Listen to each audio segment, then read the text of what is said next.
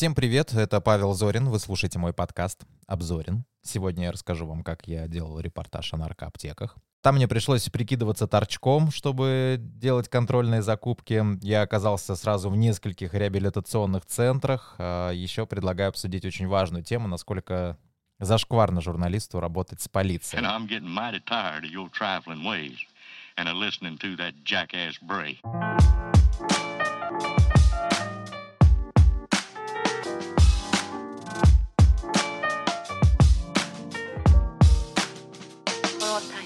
Прежде чем начать, я скажу спасибо всем, кто меня поддерживает платной подпиской в ВК и на Патреоне. У меня есть категория поддержки «Чайник». Это когда помимо премьер и уникального контента я делюсь с подписчиком хорошим китайским чаем. И вот наконец-то у меня появился первый патрон такого уровня. Это Максим Гема. Спасибо тебе. Твой бонус в виде чая уже готов к отправке. И, кстати, всем, кто хочет поддержать мой подкаст, оформляйте подписку на Патреоне от $1 в месяц. Ссылка в описании эпизода.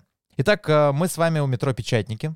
Здесь я встречаюсь с общественниками, которые мне покажут аптеку, в которой банчат чем-то запрещенным. Я еще не особо в теме и знаю лишь, что есть какие-то капли, есть таблетки, которые выхватываются наркоманами в аптеках. И вот моя экскурсия, точнее экскурсия мне, да, начинается от станции метро. Оказывается, наркоаптеку на районе достаточно легко можно определить по валяющимся по всем кустам белым таким флакончикам из-под тропикамида. Это такие капли в глаза, которые расширяют зрачок. Но наркоманы им нашли другое применение, об этом чуть позже. И также везде валяются блистеры от таблеток, и это, как правило, золдиар. Это, кстати, обезболивающее. И чем ближе к аптеке, и тем больше этих флаконов мы находим. Уже начинают шприцы и встречаться, и вот мы занимаем место, с которого хорошо видно вход в аптеку. Мне показывают типичных потребителей, и вот тут у меня, знаете, второй шок. Это не лютые торчи на полусогнутых ногах, нет. 90% примерно посетителей этой аптеки — это кавказцы. Мужчины, как правило, лет 20, 30, иногда постарше. У них у всех бороды, знаете, они такие вот, как будто бы вообще правоверные. Можно подумать, что, это просто посетители аптеки, но на самом деле нет. Если приглядеться, то начинаешь обращать внимание, что в аптеку они заходят по очереди. То есть если он подошел к аптеке, он сначала какое-то время стоит, смотрит, никто ли из нее не выходит, только потом заходит. А если там кто-то выходит сначала, они так раз глазами друг другу маякнули каким-то образом, и все, заходит следующий по очереди. В самой аптеке даже свет не горит. И вот что говорит охранник из ближайшего магазина, который постоянно видит, что тут происходит. Вечером собираются, по 15, по 20. Возле этой аптеки? Да. А что они тут собираются? Покупают какие-то капли. И потом в магазин деньги меняют по 100 рублей. В банкомате. Я охранник здесь работаю. И с магазина выносит, толпой заходит. Их не было раньше такого. Когда аптеки не было, темнушка здесь была. Такого не было. А сейчас их вообще может, как вечер, так весь толпы. По сколько человек? Они толпы, по 15 человек собираются. Они заходят по одному. Если один зашел, другой не заходит. Еще давайте я объясню сразу, чуть забегая вперед. Просто так, если вы зайдете в аптеку и скажете, там, дайте тропикамид или дайте золдиар, вам ничего не продадут, потому что вы сразу палитесь, что вы не свой. Своих тут определяют по кодовым фразам. Все как в шпионских фильмах. Ну и, понятное дело, по внешнему виду. Я пытался купить тропикамид. Зашел в пальто, в рубашке такой, дайте капли, но нет, у меня не прокатило. И понятное дело, что в первую очередь даже, наверное, смотрят на национальность. И наша проблема, когда мы идем на контрольную закупку с Антоном, это общественник, в том, что на кавказцев мы вообще никак не похожи. Но Антон пробует пойти в наглую и просто попросить капли, отдав сразу наличкой 1200. Именно столько за них просят аптечные барыги, фармацевты. Естественно, все мы снимаем на скрытую камеру, а номера банкнот мы переписали заранее.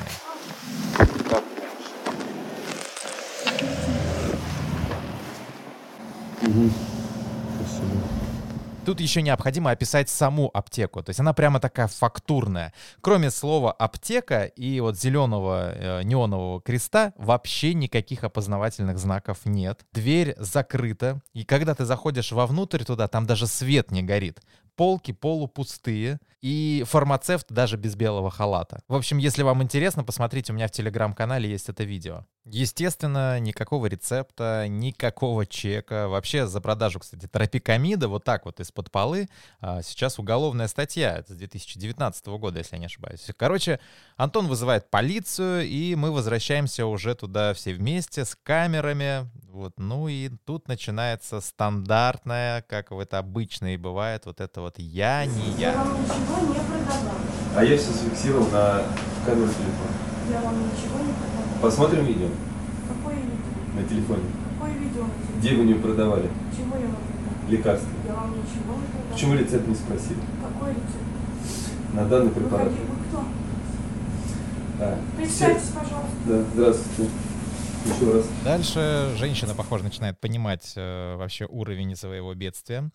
Она сначала закрывается на складе. Там, судя по всему, либо прячет, либо каким-то образом ликвидирует остатки вот этих вот капель, таблеток. С трудом себе представляю, как она это делала. Но, естественно, мы это уже увидеть не смогли, потому что ломиться туда, вовнутрь, мы уже не имеем никакого права. Потом поведение становится совсем неадекватным. Она выбегает в зал, в торговый прямо зал, где мы находимся, и закрывает дверь входную. То есть она уже не выпускает нас на улицу. Я куда? Я все закрыть? А, ну, конечно, закрываю. Да почему это так? Потому что мы убираем. Ну-ка, уйдите от меня, вы что, охуели? Сейчас я вам покажу. Давай, давай. Дальше женщина переходит из обороны в нападение. Она говорит, что мы ворвались в аптеку, мы ограбили ее, и она нажимает тревожную кнопку, и буквально действительно через пару минут приезжает несколько сотрудников Росгвардии, которым приходится объяснять, что в этой аптеке незаконно продают сильнодействующие лекарства без рецепта, что мы уже вызвали полицию, и женщина, по сути, нас удерживает в аптеке и не выпускает. Причем сотрудников Росгвардии она тоже пускает не сразу, хотя сама их вызвала. То есть да. Продавщицы нет, я понимаю. Нет, она там где-то. Она спряталась, и, соответственно, наверное, это она вас вызвала. И вот представьте ситуацию, закрытая аптека, через окошко общаются общественники с росгвардейцами, а сама виновница всего этого торжества где-то закрылась на складе. Второй экипаж не требуется, разбирать. Но минут через 10 мы все-таки до нее достучались, дозвонились, и она наконец-то вышла. Здравствуйте, откройте дверку нам. Ограбление? Правда, очень возмущает, что все мы ее снимаем, и, конечно же, жалуюсь, что мы ее ограбили. А видеофиксация в общественном месте не запрещена. Конечно. Ну, какое ограбление? У меня здесь ограбление. Ну, что у вас случилось? У меня украли 300 000. Я пишу заявление. Хорошо, давайте. А что конкретно произошло? Можете описать ситуацию? Ну, у вас ограбление. А кто вас ограбил? Да. Кто вас ограбил? Вот эти лица. Вот эти лица. Видеозапись у вас присутствует? Конечно. А подача ложных показаний УК РФ вам известна? Какая ложная дача показаний? Ну, то, что если вам известно... Ну, нарушает мои границы. Какие границы? Как понять, какие границы? Нарушает правила. Видеосъемка согласно... Чего согласно? Конституция статьи 152.1 не запрещена. Тут, конечно, сотрудник Росгвардии немножечко ошибся. Не Конституции, а Гражданского кодекса Российской Федерации. Общественное место на улице, где остановки. Это частная собственность. Мое лицо тоже частная съемка в общественных местах — это вообще отдельная тема для подкаста, мне кажется, потому что если бы каждый раз, когда мне говорили, что здесь снимать запрещено, я бы выключал камеру, мне кажется, на телевидении бы не выходило 80% моих репортажей. Еще минут 10 мы, наверное, ждали сотрудников полиции, которые потом приехали и также вместе с нами оказались в заперти в этом торговом зале. Вообще, мне кажется, у фармацевта, если будет в резюме указано, что как-то ей удалось в одном зале запереть общественников, журналистов, сотрудников Росгвардии и полиции, то это прямо однозначно успех и стопроцентный прием на работу. Ровно по тому же сценарию мы поймали за руку фармацевта на Рязанском проспекте. Там также местные жители жалуются на наркоманов, которые тусуются возле подземного перехода, в самом подземном переходе круглосуточно стекаются со всего города к этой аптеке и берут там непонятно что, и вокруг валяются вот эти вот белые пузырьки и пустые блистеры от таблеток. Так самое интересное, что когда мы там также уже вместе с сотрудниками полиции проводили обыск, то есть искали, где спрятаны вот эти вот таблетки, капли, в аптеку продолжали стекаться вот эти вот персонажи. Кто-то жестами показывал, так в нос типа закапывает и просил вот продать ему водичку, и в нос так показывает, и сует 1000, 1,5 только там, кстати, это стоило. Кто-то раз увидел нас и такой, я в аптеку пришел и долго вспоминал вообще, что же ему нужно-то было в этой аптеке. Любопытно, каким образом наказывают организации вообще за продажу рецептурных средств. Чаще всего это все это сваливают на фармацевта, якобы руководство аптеки даже и не знало, что продавец вот таким вот тут занимается. И штраф для нее может быть 30 000 рублей. Если все-таки штраф на организацию, то это, как правило, именно за неучетное состояние вот этих вот препаратов. Каждый флакончик должен быть записан в журнал, и после того, как его продали, это нужно отметить. Так и делают нормальные аптеки. Но в таких аптеках, естественно, нету никакого журнала, и вообще все это безучетно там впаривается своим, скажем так, потребителям. Начала я употреблять 3 года назад. Началось все, конечно, не с аптеки, началось с марихуаны, с травы, с алкоголя 4 года назад. Аптеку я начала употреблять недавно, примерно 1,5 года. Это Анастасия. Мы с ней пишем интервью в реабилитационном центре, где она находится уже несколько месяцев. И причем это первый этап, когда у них нет телефонов, когда на окнах нету ручек, дверь закрывается и за этим строго следят, потому что действительно там были прецеденты, когда постояльцы этого реабилитационного центра просто оттуда убегали, причем нас предупредили: прячьте мобильные телефоны, не оставляйте вещи без присмотра. Но передо мной адекватная девушка, лет 19, может быть, 20, она студентка, причем училась на программиста. Вполне адекватная, очень хорошо связывает слова в предложение, с ней интересно разговаривать. Я попробовала антидепрессанты, мне понравилось. Я думала, что аптека — это безвредно. Я думала, что я могу употреблять аптеку и не считать себя наркоманкой. А если я буду торчать там на амфетамине, это понятное дело, что я наркоманка. А если я ем таблетки, то это же я делаю, потому что мне плохо как-то психически. Там, я в депрессии, мне надо там есть антидепрессанты. Ну, не, типа не по 6 штук в день, не запивая их водкой. Тут мои представления о наркоманах, аптечных наркоманах, они, конечно же, немножечко вновь пошатнулись. То есть это не только кавказцы, которые капаются тропикамидом в нос, потому что Аллах говорил про алкоголь, но про капельки или про наркоту вроде как ничего не указано.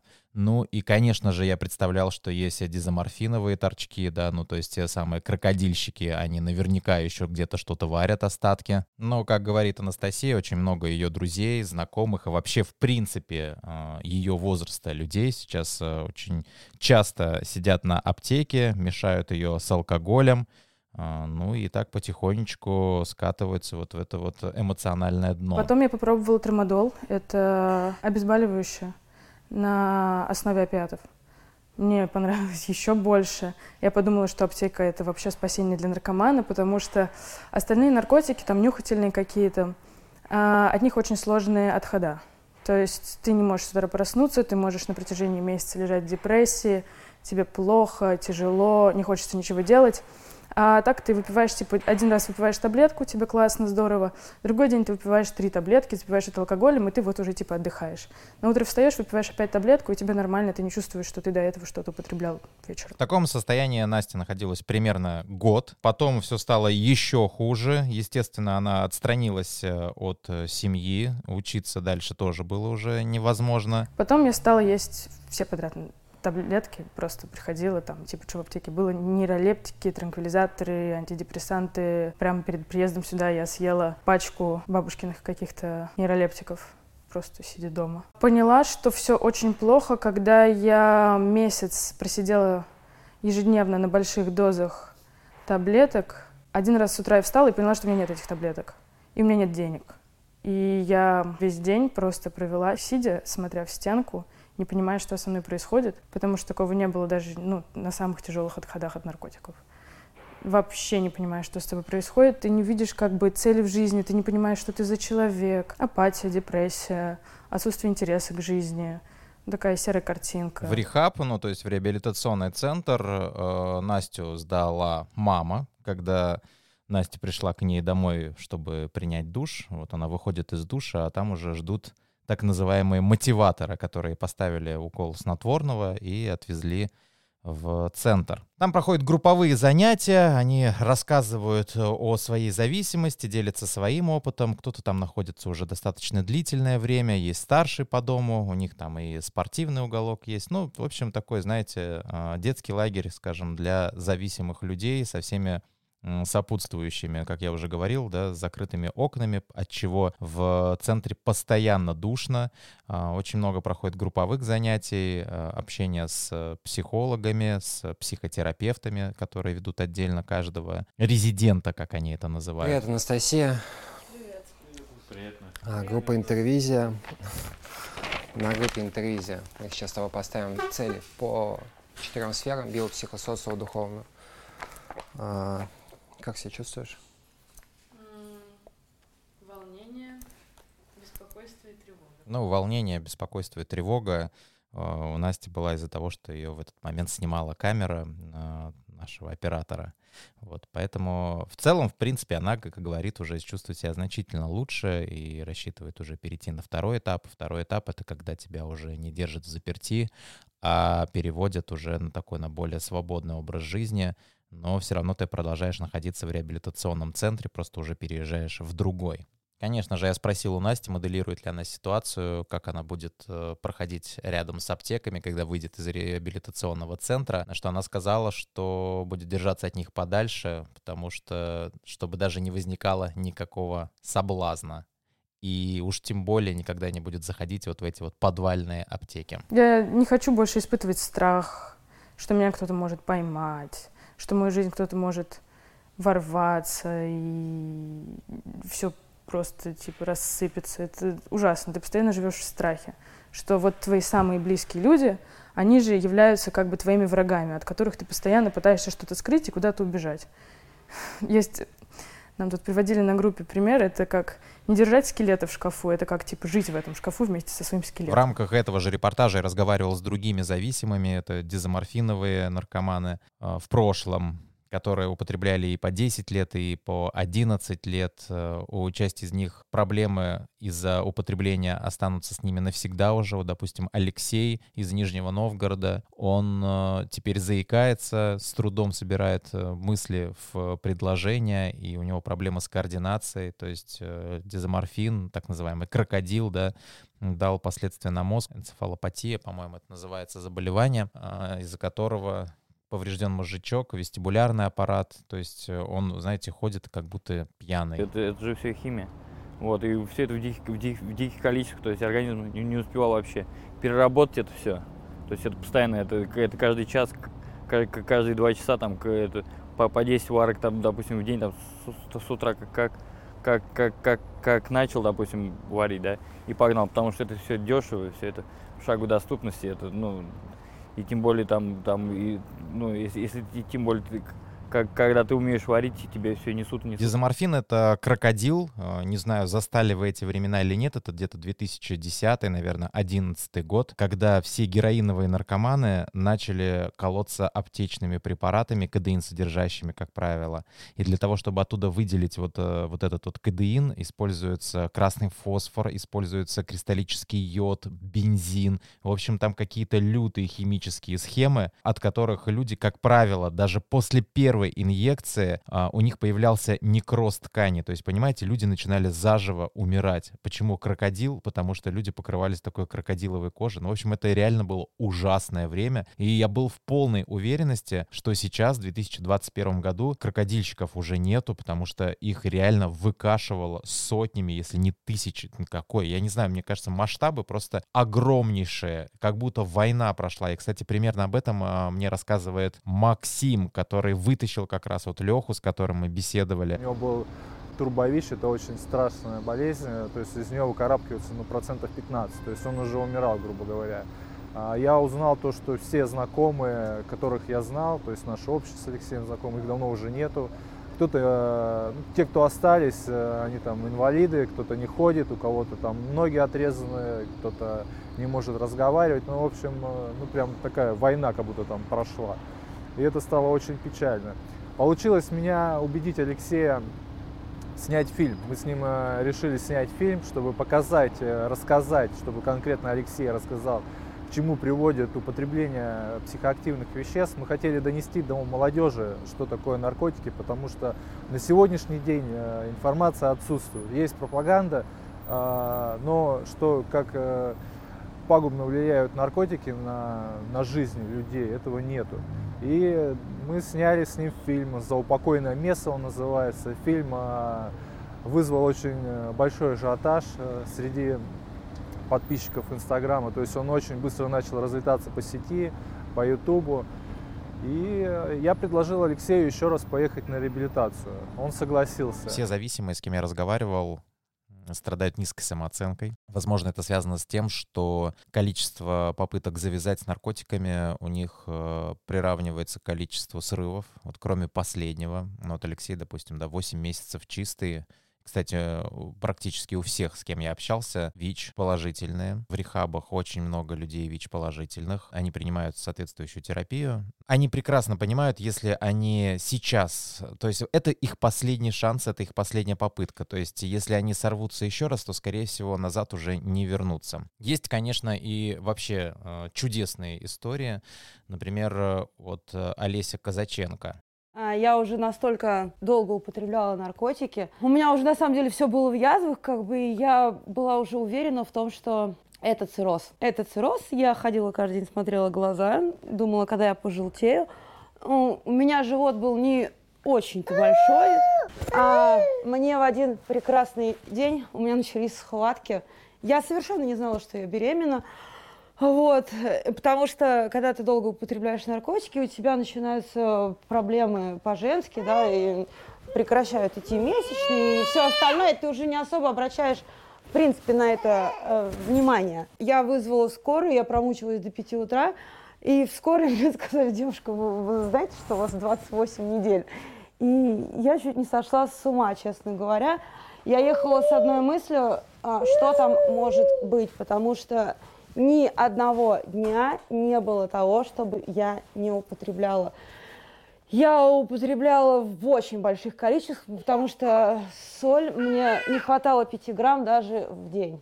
Просто ее не хватало. Я уже пила сверху алкоголь, сверху экстази и все прочее, потому что ничего не помогало. Как бы. Я родила, через час я уже сидела на подоконнике, и мне должны были привезти лекарства, ну, наркотики. Вот, и да, спустя час я употребила наркотики, я даже не пошла к ребенку в реанимацию. Это здоровый ребенок? Да, мне вообще, когда я его родила, мне сказали прогнозы очень печальные, мне сказали, что у него будет расти голова, мне сказали, что у него будет, скорее всего, ДЦП и все остальное, что у него будет ВИЧ, потому что...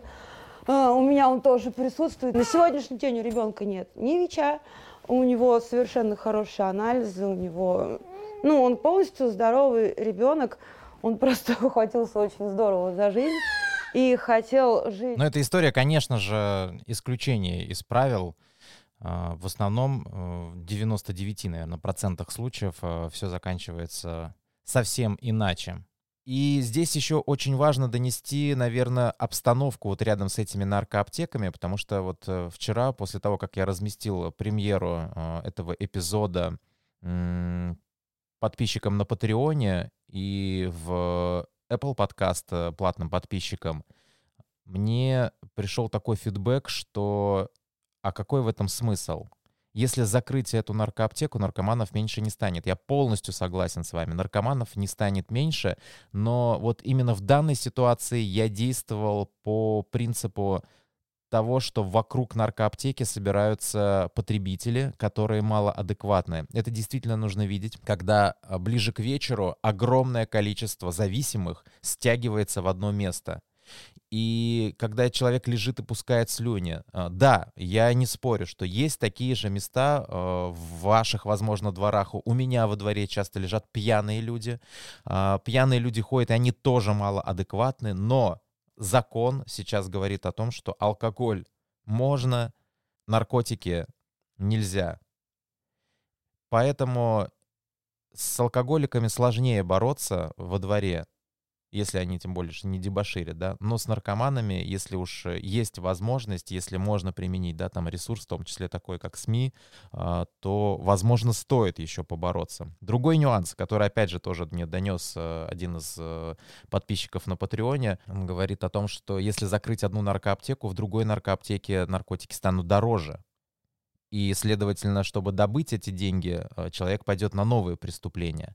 Следовательно, закрывая одну, мы провоцируем, возможно, да, провоцируем другие преступления. И, в принципе, здесь я тоже согласен, но здесь нужна тогда наркополитика от государства, что легализация или заместительная терапия. Кстати, заместительную терапию почему-то отвергают очень многие. Я разговаривал со врачами, они говорят, что это мы будем людям давать наркотики, мы лучше давайте их будем лечить. Каким образом лечат у нас, ну, на государственном уровне, мы с вами прекрасно, наверное, все понимаем. И вообще, в принципе, да, какой крест накладывается на человека, когда он встает на учет в наркологию. Поэтому тема у нас еще действительно очень табуирована. И я еще раз хочу донести, да, позицию. То есть людей, которые живут рядом с наркоаптеками, они видят ужасное из окна. У них прямо под окном колятся люди. Они сейчас сидят, там все ширяются.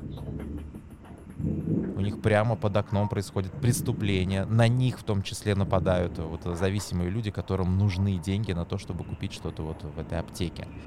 8 человек уже сидит. Ну и еще один момент, который я бы хотел обсудить со всеми, кто послушал этот эпизод. Просто шквал комментариев пришел в Инстаграме, когда я разместил видео контрольной закупки в одной из наркоаптек. И комментарии это были очень разного характера, по которым, я говорю, можно провести социологическое исследование. Но больше всего, что меня заинтересовало, что в нашем обществе, казалось бы, да, совершенно светском, еще по-прежнему бытуют такие понятия, как «мусорнулся», потому что один из бывших моих коллег, с которыми я работал на одном из телеканалов, написал мне, что полицейских журналисты никогда не вызывают. На мой вопрос, почему, он так и ничего не ответил, но мне интересно ваше мнение. Как вы считаете, если журналист идет с общественниками, совершает контрольную закупку, все это, естественно, под контролем сотрудников полиции, которые также и без нас могли бы это, конечно же, сделать, но все мы прекрасно понимаем, что СМИ и журналисты являются иногда таким вот двигателем этого дела, и то, что решалось бы, может быть, месяц, а может быть, 2 или 3,